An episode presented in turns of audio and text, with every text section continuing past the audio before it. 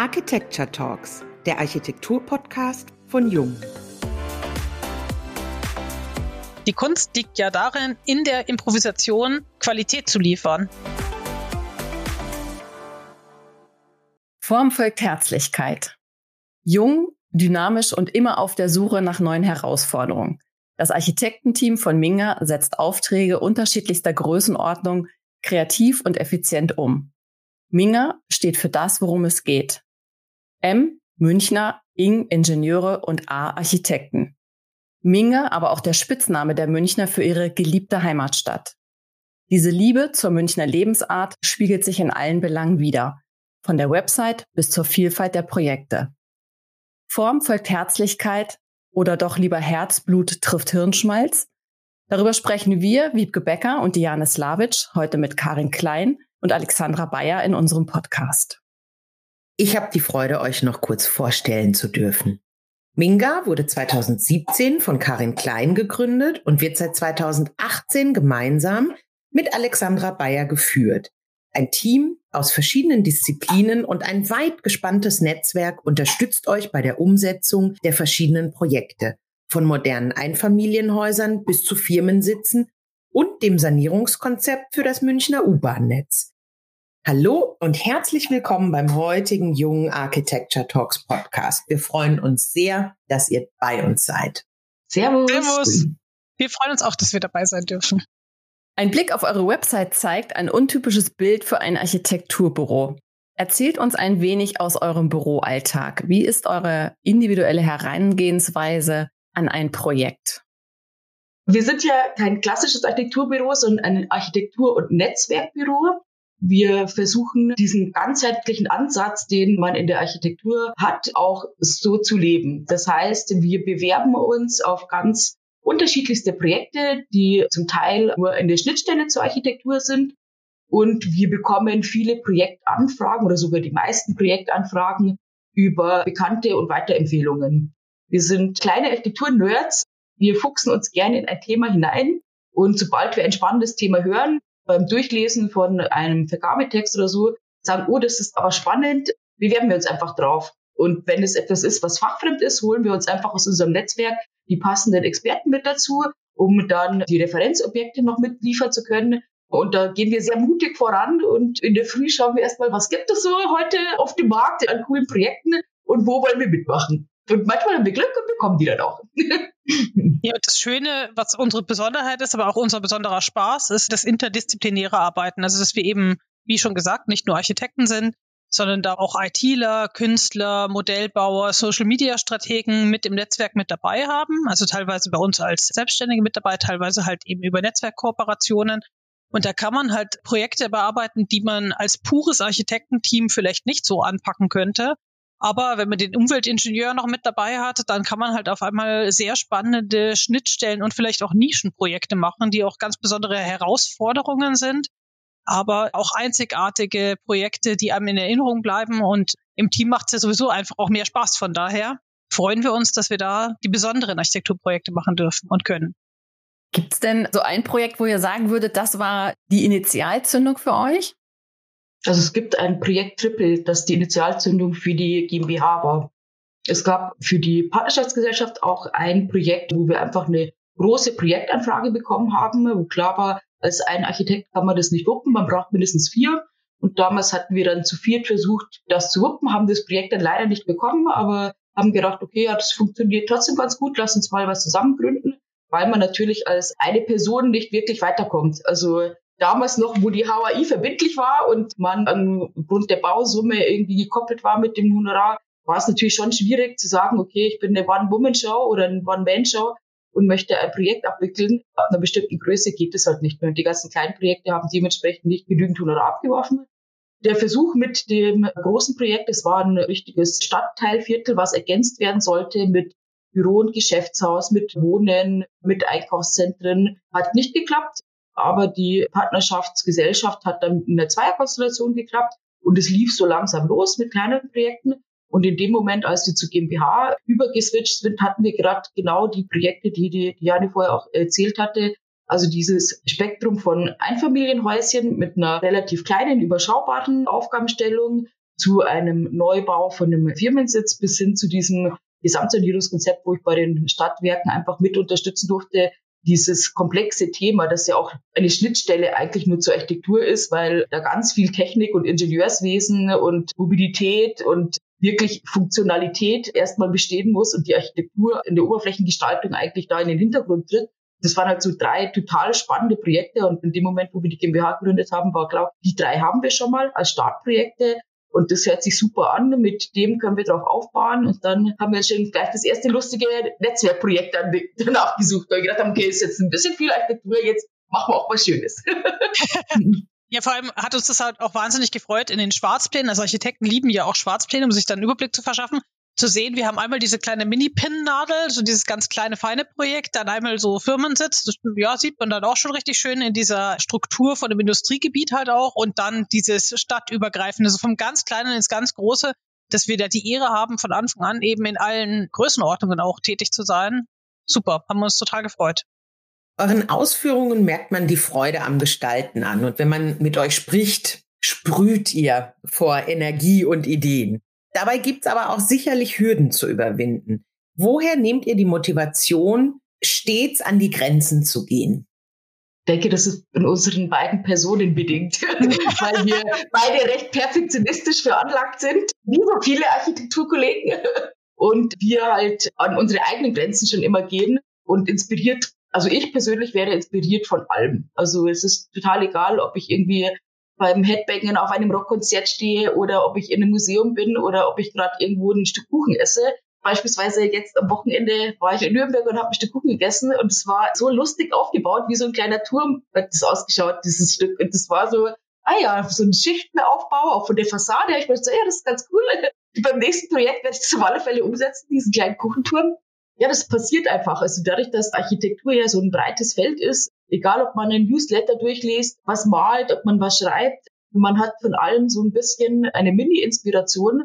Architekten schalten ja nicht ab. Also wir gehen ja nicht nach Hause und lassen den Stift fallen um fünf und sagen, so, Projekt fertig, morgen komme ich wieder zum Einstempeln, sondern wir haben ganz viele Projektideen im Hinterkopf und die wabern immer so vor sich hin und in dem Moment, wo dann sowas angetriggert wird von der Außenwelt, kommt dann die Idee plötzlich raus und sagt, ja, ich will in die Welt und jetzt setze ich um. Ja, wir sind halt auch beide persönlich leidenschaftliche Menschen und ich glaube, das macht auch unseren großen Projektbenefit aus, dass wir halt mit Leidenschaft da rangehen.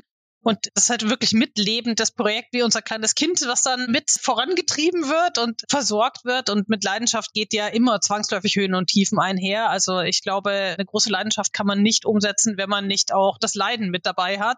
Aber so ist es nun mal und dafür kommen dann außergewöhnliche Themen, Punkte und Kuchenprojekte bei rum. Also Kommen wir vom Kuchenprojekt mal auf ein paar andere Stichworte.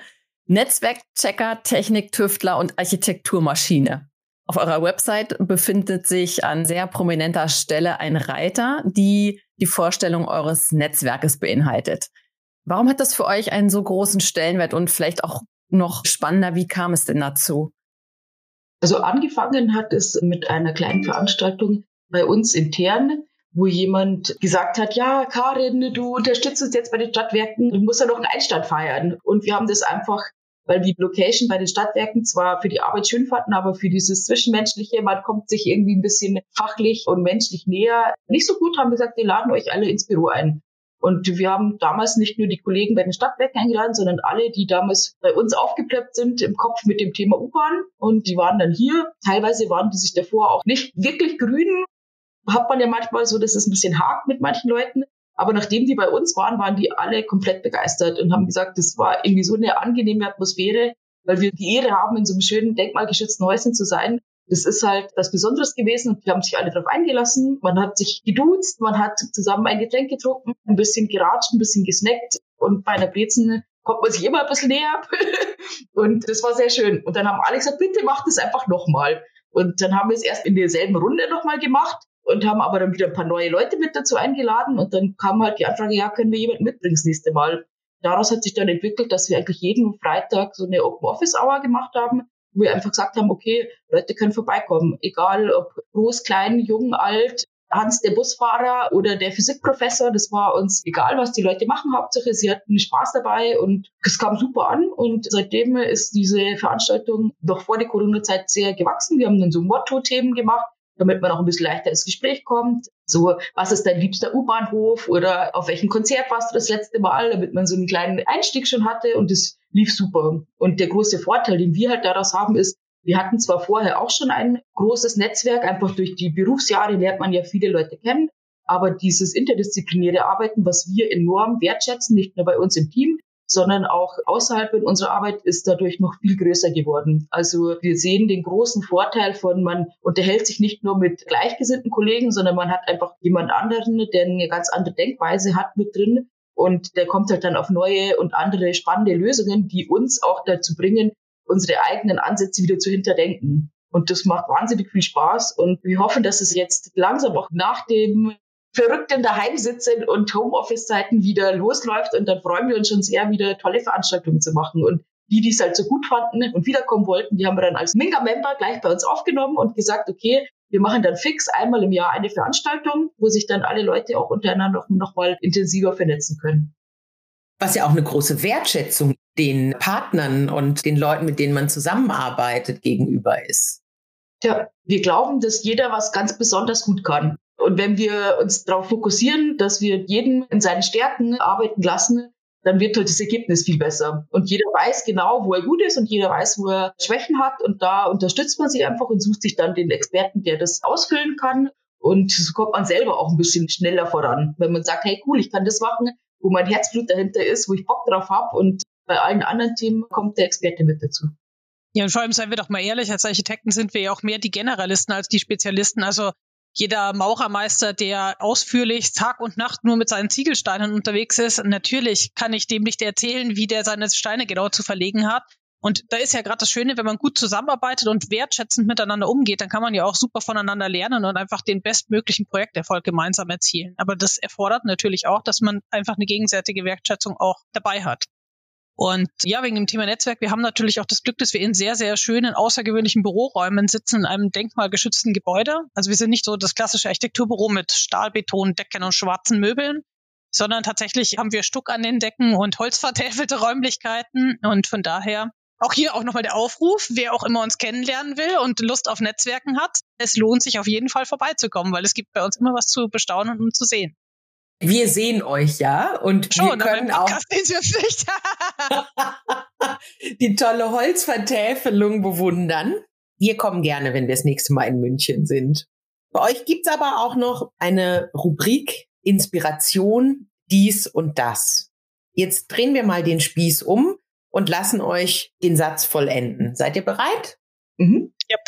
Herzblut und Pragmatismus. Geht das zusammen? Ja, auf jeden Fall.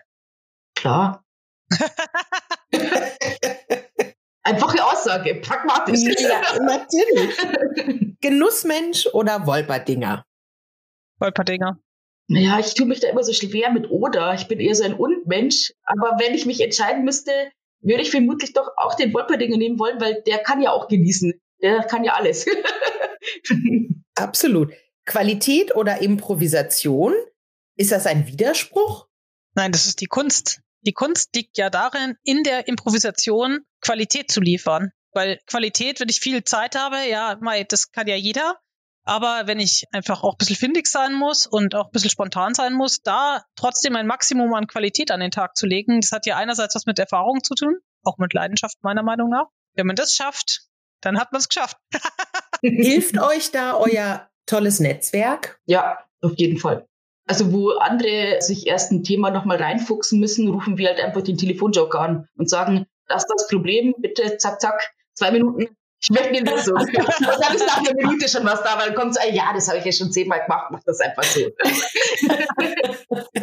Hören wir da so eine leichte Ungeduld raus? Nein. Die Alex kennt es, ich sage dann immer so, ja, Alex, und dann beschwert sie sich immer, wenn sie eine Aufgabenstellung bekommt, wo ich ihr nur fünf Minuten gebe, sie was, das dauert viel länger und dann ist sie doch in vier fertig und dann kann man noch einen Kaffee trinken gehen.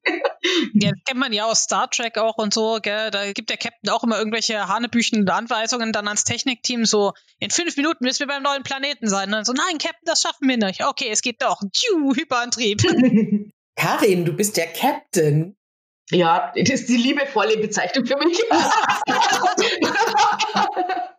Nein, ich versuche natürlich zusammen mit der Alex unseren Kollegenkreis bei Laune und bei fachlicher Qualität zu halten, was manchmal schon eine Herausforderung ist, weil wir ja nicht nur festangestellte Mitarbeiter haben, sondern durch dieses Thema der Interdisziplinarität auch freiberufliche Kollegen, die dann projektspezifisch einfach mit dazukommen. Und da muss man natürlich schon manchmal so ein bisschen jonglieren. Sei es jetzt von Terminvereinbarung bis hin zu Qualitätsmanagement, dass wir natürlich dann auch in der Leistung von einer Disziplin machen müssen, wo wir uns jetzt nicht so gut auskennen. Und ich bin halt schon eher so die, ich werfe meine Kollegen gern ins kalte Wasser und sag, jetzt mal versuchen und schwimmen und mutig sein. Versuch einfach deine eigene Herangehensweise, weil ich weiß in meinem Kopf ja schon, wie ich es machen würde und wie es ausschauen würde. Aber manchmal wird's noch ein Ticken besser, wenn jemand anders mit einem komplett gegensätzlichen Ansatz das versucht hat, weil dann muss ich selber auch nochmal umdenken und muss mich hinterfragen und sagen, hey, war mein Einsatz jetzt der beste oder hätte es da noch einen anderen Weg gegeben, der auch cool ist. Und wenn der andere Weg cooler ist, bin ich sofort dabei und sage, ja, das nächste Mal machen wir so, wie der Vorschlag ist. Also ich bin immer derjenige, der das beste Ergebnis haben will in einem angemessenen Zeitrahmen. Also wie die Alex auch gesagt hat, wenn man ewig Zeit hat, kriegt man alles irgendwie super hin. Aber wenn man nicht viel Zeit hat, und wir müssen ja auch wirtschaftlich arbeiten, wir sind ja leider so, dass wir schon auch noch Kohle verdienen müssen und den Kollegen auch Zeitrahmen geben müssen. Und das läuft aber ganz gut. Die schwimmen dann ganz gut im kalten Wasser und wenn es manchmal zu kalt wird, dann rufen sie nach einer Decke oder einem Schwimmflügel und dann kriegen sie da was und dann geht's wieder weiter. Oder Alex, wie würdest du sagen? Head of Personal Management. Der, Vorteil, also jetzt auch in unserer Zweier-Kombo, die das ja sozusagen, die beiden Brezenköpfe, die das hier alles leiten, ist ja auch, dass die Karin unsere Visionärin ist, die einfach eine wahnsinnig spannende, aber unglaublich große Herausforderung sieht und sagt, Chakalaka, das packen wir an und das schaffen wir wo ich dann schon manchmal schlucke, aber das ist ja dann wiederum meine Stärke, dass ich so die Umsetzungsmaschine dann bin, so, okay, Karin hat gesagt, wir schaffen das, los geht's. also die perfekte Ergänzung. Ja, ja, ja. doch. Ihr habt es jetzt eben schon so ein bisschen angedeutet und im Vorgespräch haben wir dem Thema ja auch einen Raum geschaffen. Wir haben über Innovation gesprochen und die Frage, warum auf dem Bau alles so traditionell abläuft. Brauchen wir mehr Mut für mehr Experimente? Ein ganz großes Ja aber nicht nur für mehr Experimente, sondern für die Verbindung von Tradition und neuester Technik. Also ich denke, es muss gar nicht so viele Experimente in jetzt noch mehr unterschiedliche Baumaterialien oder vor allem diese Sandwich-Materialien, wo später dann, okay, wie recycle ich das wieder schwierig wird, sondern ich glaube, man muss einfach viel mehr auf altherkömmliche Baumaterialien gehen, aber die mit einer neuen Technik umsetzen. Also wie jetzt 3D-Druck oder so, was ja zurzeit ganz spannend ist, wo man einfach in einer rasenden Geschwindigkeit auch jetzt heute hinstellen könnte. Wenn man das jetzt irgendwie in der Zukunft so aufstellen kann, dass es mit einem regenerativen Baustoff gemacht werden kann, das wäre natürlich Bombe als ein Teil, was man echt machen könnte. Oder man versucht halt in einer Konstruktion, die in sich statisch stabiler ist, mit weniger Material etwas umzusetzen. Also diese Schnittstellen zu wie kriege ich ein bewährtes Material in eine moderne Konstruktion und dann auch in eine moderne Optik? Weil zum Teil versuchen ja die Architekturgenerationen immer nur zu kopieren und nicht wirklich was Neues zu schaffen. Und ich denke, es muss nicht komplett neu sein. Es reicht, wenn die Konstruktion neu ist. Und dazu ist halt einfach der Mut, was auszuprobieren. Und mal muss vielleicht auch was einstürzen, um zu schauen, ah na, das war jetzt doch ein bisschen zu dünn. Der Querschnitt muss doch ein Zentimeter größer sein und dann hält es vielleicht aber sich da mehr herantasten. Und da braucht es nicht nur mutige Architekten, sondern auch mutige Bauherren, die das mitgehen und die da auch den Versuch starten, was Neues zu wagen. Ja, und gerade im öffentlichen Auftraggebertum ist es halt einfach so, dass man sich manchmal als Architekt wünschen würde, dass die Kolleginnen einfach mit mehr Entscheidungsfreiheiten auch ausgestattet werden, um genau mutige Entscheidungen auch überhaupt mittragen zu können selbst wenn wir dann schnell sind in der Planung, dann geht das Wochen und Tage lang durch irgendwelchen Entscheidungsgremien. Das bremst natürlich und das ist natürlich der Innovation nicht zuträglich. Von daher wäre da der große Wunsch, mutiger zu sein, aber auch entsprechend die Verantwortlichkeiten so aufzuteilen, dass der Mut überhaupt mal ermöglicht wird.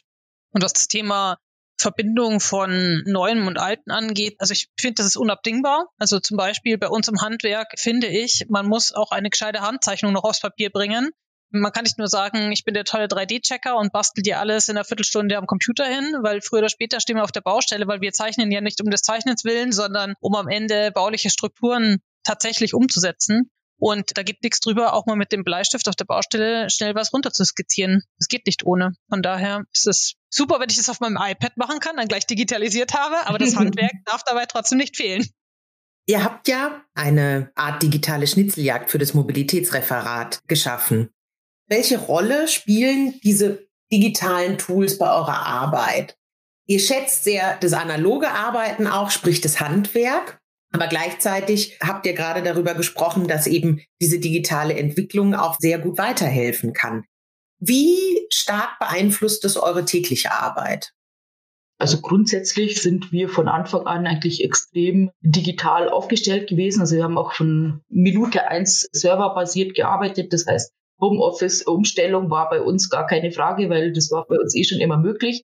Es war eher dann so, dass die Leute gesagt haben, nein, nein, bitte, lass mich ins Büro kommen. Darf ich, bitte, bitte, ich möchte nicht daheim arbeiten. Aber es hat natürlich enorme Vorteile, weil dieses ganze digitale, was jetzt die neuesten Softwares und so auch mitbringen, einfach eine enorme Arbeitserleichterung sein kann. Also es gibt ja viele Routine-Sachen, die in jedem Projekt, sei es jetzt ein Architektur oder ein Ingenieur oder ein Netzwerkprojekt aufkommen, wo man durch eine digitale Struktur einfach sich selber Zeit sparen kann. Sei es mit Vorlagen oder Checklisten, wo man dann einfach nicht mehr bei Adam und Eva anfängt, sondern einfach schneller im Projekt vorankommt. Das ist uns wichtig. Das ist auch gar nicht wegzudenken. Also ich glaube, dieses Zurückgehen in eine Zeit, wo wir alle nur noch am großen Zeichenbrett standen, das hatte ich auch im Studio mal, weil ich mir gedacht habe, war da zwar schon oldschool, aber ich dachte, das ist so ein riesen Zeichenbrett, das muss man doch mal haben und an dem gearbeitet haben und dann macht man doch gleichzeitig Sport damit, das ist ja super. Das hatte ich auch, ja. Das ist ein sehr cooles Designobjekt. Aber natürlich, jetzt sitzen wir an Rechnern und dann macht man halt zwei Klicks und hat ein Ergebnis, wofür du früher eine Woche lang gezeichnet hast. Also das ist schon Wahnsinn. Und vor allem dieses große Wort BIM, was wir eigentlich nur eine Art von Kommunikation nennen, weil BIM ist nichts anderes als die Leute reden miteinander und haben die Informationen alle zusammengebündelt. Und bei BIM ist es ja auch so, wenn ein Quotendepp da ist, der da nicht mitmacht, funktioniert das ganze System nicht. Wie in der realen Kommunikation auch. Und diese Möglichkeit einfach digital etwas zu erstellen, wo sämtliche Informationen für die spätere Nutzung viral stehen, wo ich in einem späteren wirtschaftlichen Umsetzen mit wie viel Personal brauche ich, wo einfach mir eine enorme Erleichterung schaffen kann, das ist Wahnsinn. Das wird wahrscheinlich auch noch ein bisschen extremer werden in der Zukunft, wenn die Leute mal wirklich auch alle angefangen haben, in dem System mitzuarbeiten. Ist eine wahnsinnige Möglichkeit, die Arbeit sich zu erleichtern. Aber auf der anderen Seite ist es natürlich auch eine Gefahr mit, man wird zu digital. Also wir haben es schon gemerkt, in den letzten zwei Jahren, also allein das Wort digital, wenn man das schon liest, da denkt man schon so, warum nicht analog, warum nicht einfach wieder normale Menschen sehen? Es macht einfach das Hirn auch so ein bisschen Matsche, wenn man irgendwie nur noch digitale Kontakte hat. Und da muss man, glaube ich, auch einfach abschalten. Also ich mache so, ich schalte mein Handy am Wochenende auf lautlos in der Tasche. Und ich habe sogar mal einen kompletten Monat meine ganzen Notifications auf dem Handy ausgeschaltet, was echt sehr befreit war. Es sind keine roten Bäpsel mehr bei irgendwelchen Apps gestanden, weil die Menschen haben dann irgendwann angerufen und sich beschwert, was ist los mit dir? Du meldest dich nicht mehr. Ich, na, ich habe jetzt einfach mal alles ausgemacht. Einfach mal bin ich mit den echten Menschen spazieren gegangen, wir waren draußen, habe mich getroffen, habe Kaffee getrunken. Also man muss aufpassen, dass man nicht zu digital wird. Ja, und bei der Schnitzeljagd, die du jetzt angesprochen hast, da ist es ja auch so, also jetzt arbeiten wir zum Beispiel viel mit Google Earth, um ein bestimmtes Stadtviertel erstmal so einzuteilen, auch mit den Punkten, die da vorgesehen sind. Das ist super, weil dann hast du es gleich sozusagen digitalisiert und mit den verschiedenen Konten verknüpft, gehst mit deinem Handy vor Ort, kannst dich automatisch gleich zu deinem angepeilten Standort hinführen lassen. Dann kommst du in der Realität an, stellst fest, ah, das sind die ganzen Mülltonnen direkt daneben, das stinkt ja greislig hier, na, das müssen wir nochmal umstellen, diesen Punkt. Und das ist ja auch wunderbar, dass man dann in der Realität doch nochmal Punkte entdeckt, die man digital gar nicht so absehen konnte. Und so ist es ja auch wunderbar, diese Verknüpfung aus digitale Vorbereitung und reale Nachjustierung dann.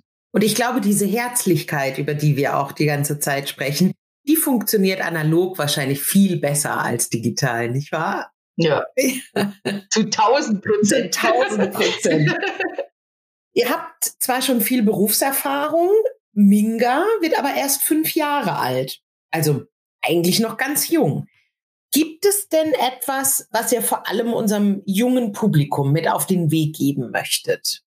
Ja, natürlich nicht nur die Herzlichkeit, sondern vor allem den Mut und auch das sich bewusst werden, dass man Architektur leben muss ich denke, man kann nicht so ein nur bisschen Architekt sein, das funktioniert nicht. Ich glaube, da gibt es zwar in der Architektur auch viele Sparten, wo man dann unterkommen kann. Das ist ja das Schöne an der Vielfältigkeit, aber wenn man den Beruf wirklich ausübt, ist es schon ein wahnsinniges Wissen, was man einfach sich aneignen muss, wo man ständig auf dem Laufenden bleiben muss, was auch harte Arbeit ist. Also es ist jetzt auch kein Geheimnis, dass es 80-Stunden-Wochen gibt. Die gab es bei uns früher auch ganz exzessiv. Bei Wettbewerben muss man einfach ranklotzen. Also von nichts kommt nichts. Und wir haben beide enorm viel gearbeitet, um da zu stehen, wo wir jetzt sind. Und jetzt ist es natürlich schön, wenn man auch mal eine Woche lang arbeitet und man geht nach Hause und man sieht, huhu, 40 Stunden nur, juhu. Das freut einen dann schon mal. Aber man muss Mut mitbringen, sich weiterbilden wollen. Man muss extrem viel Kommunikation machen und sich bewusst sein, dass man mit sehr vielen Menschen zu tun hat. Also manchmal sind wir ja so die Kindergärtner des Projekts und der Baustelle und man muss einfach sehr, sehr genau zuhören und den Leuten wirklich abfragen, was sind ihre Bedürfnisse in einem Projekt. Also wir gehen ja an alle Menschen gleich ran. Uns ist es egal, ob es der Bauer ist, der uns die Kohle gibt oder später der Mann, der dann in der Endnutzung sich beispielsweise um die Reinigung kümmert. Die haben für uns alle erst einmal einen gleichen Stellenwert, weil jeder hat ein Bedürfnis an dem Projekt, jeder bringt seine Sicht rein, was für ihn wichtig ist. Und unser Job ist dann einfach zu schauen, okay, wie kriegen wir das Projekt bestmöglich hin, sodass die größte Schnittmenge an wir können viele Wünsche erfüllen mit drin ist. Natürlich ist es zum Schluss immer der Auftraggeber, der dann sagt, mache ich oder mache ich nicht. Aber wir wollen zumindest jedem eine Stimme geben in dem Projekt. Und genauso muss man dieses Thema Kommunikation in einem Architekturprojekt auch angehen. Weil dann hat man auch den Vorteil, man kommt auf die Baustelle, wenn man die Leute schätzt. Ich habe auf der Baustelle noch nie ein Problem gehabt. Die Leute sind immer froh gewesen und dankbar, wenn ich da war. Die haben mir selber von sich aus Vorschläge gemacht, wo sie irgendwie eine Ecke gesehen haben, die sie doof fanden. Wenn irgendwie ein anderer Kollege auf der Baustelle ist, der dann nur am Maulen ist und nur am Motzen ist und sagt, ey, mach so, wie ich das sag, ja, dann haben die natürlich auch keinen Bock drauf. Aber wenn du denen allen sagst, hey, es ist ein gemeinsames Projekt, wir wollen das bestmögliche Ergebnis, dann ziehen die alle mit. Und das ist etwas, was die junge Generation hoffentlich auch trotz dieser digitalen Aufzucht, nenne ich es jetzt mal, drauf haben muss in der Architekturbranche. Und ich sage jetzt bewusst sehr oft muss in dem Thema Architektur, weil man kann sich das nicht aussuchen. Also es funktioniert nicht, wenn man da sagt, ja, nee, mit anderen Leuten reden habe ich keine Lust drauf. Ich mag nur einen Entwurf machen. Da gibt es dann auch eine Möglichkeit, dass man halt dann ein Büro wählt, wo halt dann nur Entwürfe gemacht werden und man in seinem stillen Kämmerchen Ideen rausknallen kann, aber wirklich dieses Thema, ich bin Architekt, so wie wir es verstehen, für unser Verständnis, ich habe die Gesamtverantwortung für das Projekt, da ist das Thema Kommunikation das A und O. Und du bestichst sie doch heimlich mit frischen Brezeln auf der Baustelle. Ja, manchmal sogar mit Kaffee. Aber es kommt immer darauf an, wie früh ich auf der Baustelle sein muss. Nicht so der Frühaufsteher, aber wenn mal der Zimmermann um sieben dasteht, dann bin ich auch da, aber dann normalerweise noch nicht so gut gelaunt, aber dann habe ich Brezel und Kaffee dabei und fünf Minuten später ist dann auch die Herzlichkeit angekommen. und bei dir, Alex, wie bestichst du? Es kommt auf die Jahreszeit an. Ich bin kurz vor Weihnachten, als die Baustelle wie immer Jahresende natürlich fertig werden muss, das war zu Nikolaus, genau. Bin ich mit Plätzchen auf die Baustelle das gekommen, aber die Handwerker waren irgendwie alle auf Diät und voll zuckerbewusst. Das war so, nein, ich kann jetzt hier leider keine Plätzchen nehmen. Und ich war, okay. Habe ich sie mal Mandarine mitgebracht, fanden sie super. ja, also gemeinsames zielorientiertes Arbeiten ist das A und O. Und ich habe auch immer wieder für mich festgestellt, also vielleicht ist es auch so ein Männer-Frauen-Ding, keine Ahnung wenn man höflich ist und Bitte und Danke sagt im gemeinsamen Zusammenarbeiten, das hat einen unwahrscheinlichen Mehrwert, aber ich denke, das geht mit dem Thema Wertschätzung halt Hand in Hand. Ich kann mich noch erinnern an meine eigene Ausbildung an der TU München, dass man da von der Ausbildung her der allein schaffende Architekt, Gott-Architekt war, so von der Denke her, der jetzt was Tolles kreiert.